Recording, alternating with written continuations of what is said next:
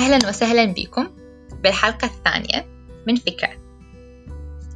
اليوم الحلقة تكمل الجزء الأول اللي هو عن Building Habits أو بناء العادات، بس بحلقة اليوم راح نحكي عن الخطوات اللي نقدر نتبعها حتى نغير عادة سيئة أو نضيف عادة جديدة. بالإضافة حضيف شيء جديد قررت أضيفه للبودكاست اللي هو موضوع نقاشي لكل أسبوع.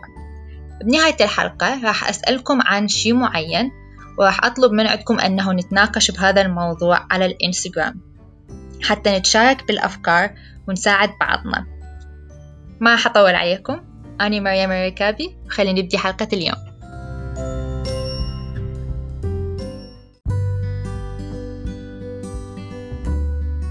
بالحلقة الفاتت حكيت لكم عن أول خطوتين إحنا نقدر نسويها حتى نبدأ نغير عاداتنا السيئة أو حتى نستبدلها بعادات جديدة. أول خطوة كانت أنه نشخص العادة سواء كانت سيئة أو جيدة. ثانياً أنه نفهمها، يعني نفهم هاي العادة شلون تكونت عندنا وشنو أسبابها، أو هاي العادة ليش إحنا نريدها بحياتنا وشلون ممكن ندخلها لحياتنا. فلهذا من الضروريات جداً أنه إحنا كل فترة نقعد ويا نفسنا ونراجعها ونشوف شنو الأشياء الجديدة اللي دخلت على حياتنا وشنو الأشياء اللي إحنا نريدها جديد تدخل على حياتنا. نتابع تصرفاتنا ونتابع أفكارنا. ثالث خطوة إحنا نحط خطط قصيرة الأمد تتوافق طبعاً ويا طبيعة حياتنا وما تكون مبالغ بيها، لا لازم تكون واقعية قابلة أنه إحنا نطبقها. هاي الخطة تكون المدة قصيرة، مثلا المدة 3 أيام أو المدة أسبوع. كل ما تنتهي المدة نجدد الخطة، سواء نصعبها سواء نسهلها على حسب أول أسبوع مثلا شلون مشت، أول فترة شلون مشت، نجدد الخطة مرة ثانية على هالأساس. مثلا نوع من الخطط، حتى أعطيكم مثال، أنا الأسبوع الجاي راح أبدي أغير عادة سيئة واللي هي أول ما أقعد من النوم أشرب قهوة. فلهذا قررت أنه أنا أشتري تفاح أغسله وأحضره، ودائما أحضر كوب مال مي موجود يم الفراش. حتى لمدة أسبوع كامل أول ما أقعد من النوم راح أشرب المي وراح أكل تفاح. ليش؟ لأنه المي ينعش الجسم أول ما يقعد الإنسان، وثانياً لأنه التفاح يحتوي على نسبة كافيين ممكن تعوضني شوية عن القهوة أول ما أقعد من النوم. فهاي الخطة مالتي حتكون للأسبوع الأول. رابعاً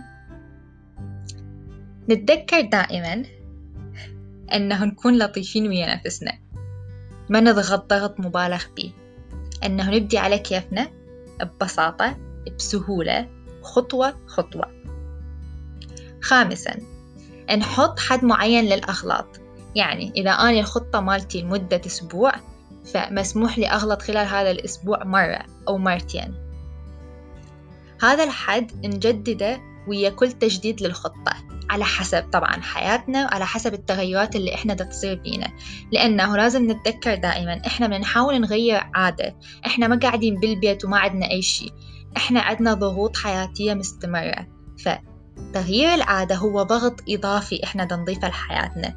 فلازم لهذا دائما نحط الخطة ونحط الحد وفق إحنا حياتنا شنو بيها تغيرات وشنو بيها ضغوطات.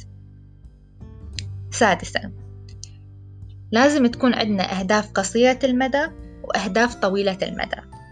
أهداف قصيرة المدى مثلا أنا أريد بعد 6 أشهر أقطع القهوة نهائيا، بس بعد 5 سنين مثلا أقطع الكافيين تماما من حياتي. دا أحكي مثلا، هذا الشيء أشك بيه، دا أحكي مثلا. فلازم تكون عندنا دائما أهداف، حتى كل فترة من نجي إحنا نريد نتذكر إحنا ليش نغير هاي العادة أو ليش نضيف هاي العادة، نعرف إحنا شنو الأسباب اللي خلتنا نختار هذا الشيء أو شنو الهدف اللي بالأخير نريد نوصل له. سابعا دائما نحاول نغير عادة واحدة كل مرة، يعني لا تحاولون تغيرون أكثر من عادة بنفس الوقت لأنه ما راح تقدرون، هذا الشيء راح يصير ضغط كلش كبير عليكم وبالنهاية راح تتخلون عن كل العادات اللي انتم تحاولون تغيروها، بالعكس راح تصير عندكم نوع من الانهيار والموضوع احتمال يصير أسوأ. هذا الشيء من تجربة شخصية جدا. ثامنا، كل شيء ذكرته اليوم لازم يتسجل بورقة وقلم، تحطون دفتر أو جورنال أو أي شيء، حتى لو على اللابتوب دائما تكتبون كل شيء بورقة وقلم وبالتفصيل، وتتابعون يوم بيوم التطور اللي دا يصير. هاي من أهم النقاط اللي أنا سويتها اللي فاتتني. لما أجي بعد أسبوع أو بعد شهر أشوف شنو الأشياء أو الأماكن اللي أنا غلطت فيها، وشنو الأماكن اللي أنا سويت بيها الشيء الصحيح اللي لازم أسويه.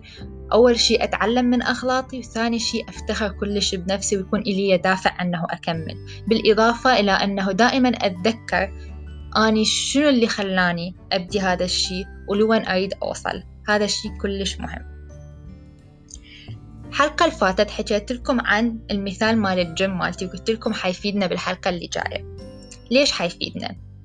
لأنه أنا من بداية الجيم الأول مرة بديتها للأسباب الغلط، ولا واحدة من الأسباب اللي خلتني أبدي كانت أسباب طالعة من داخلي، وإنما كانت كلها تأثيرات خارجية. بالإضافة إلى أنه أنا ما كنت حاطة أي خطة، أنا كانت حياتي كلها تتغير. أول شيء نظامي الغذائي كان يتغير، كان عندي دوام بالجامعة اللي هي كلش بعيدة، بالإضافة إلى أنه أنا ما محضرة نهائيا نفسي أنه أروح للجيم وأرجع، أو أنه يكون عندي أكل جاهز بالبيت.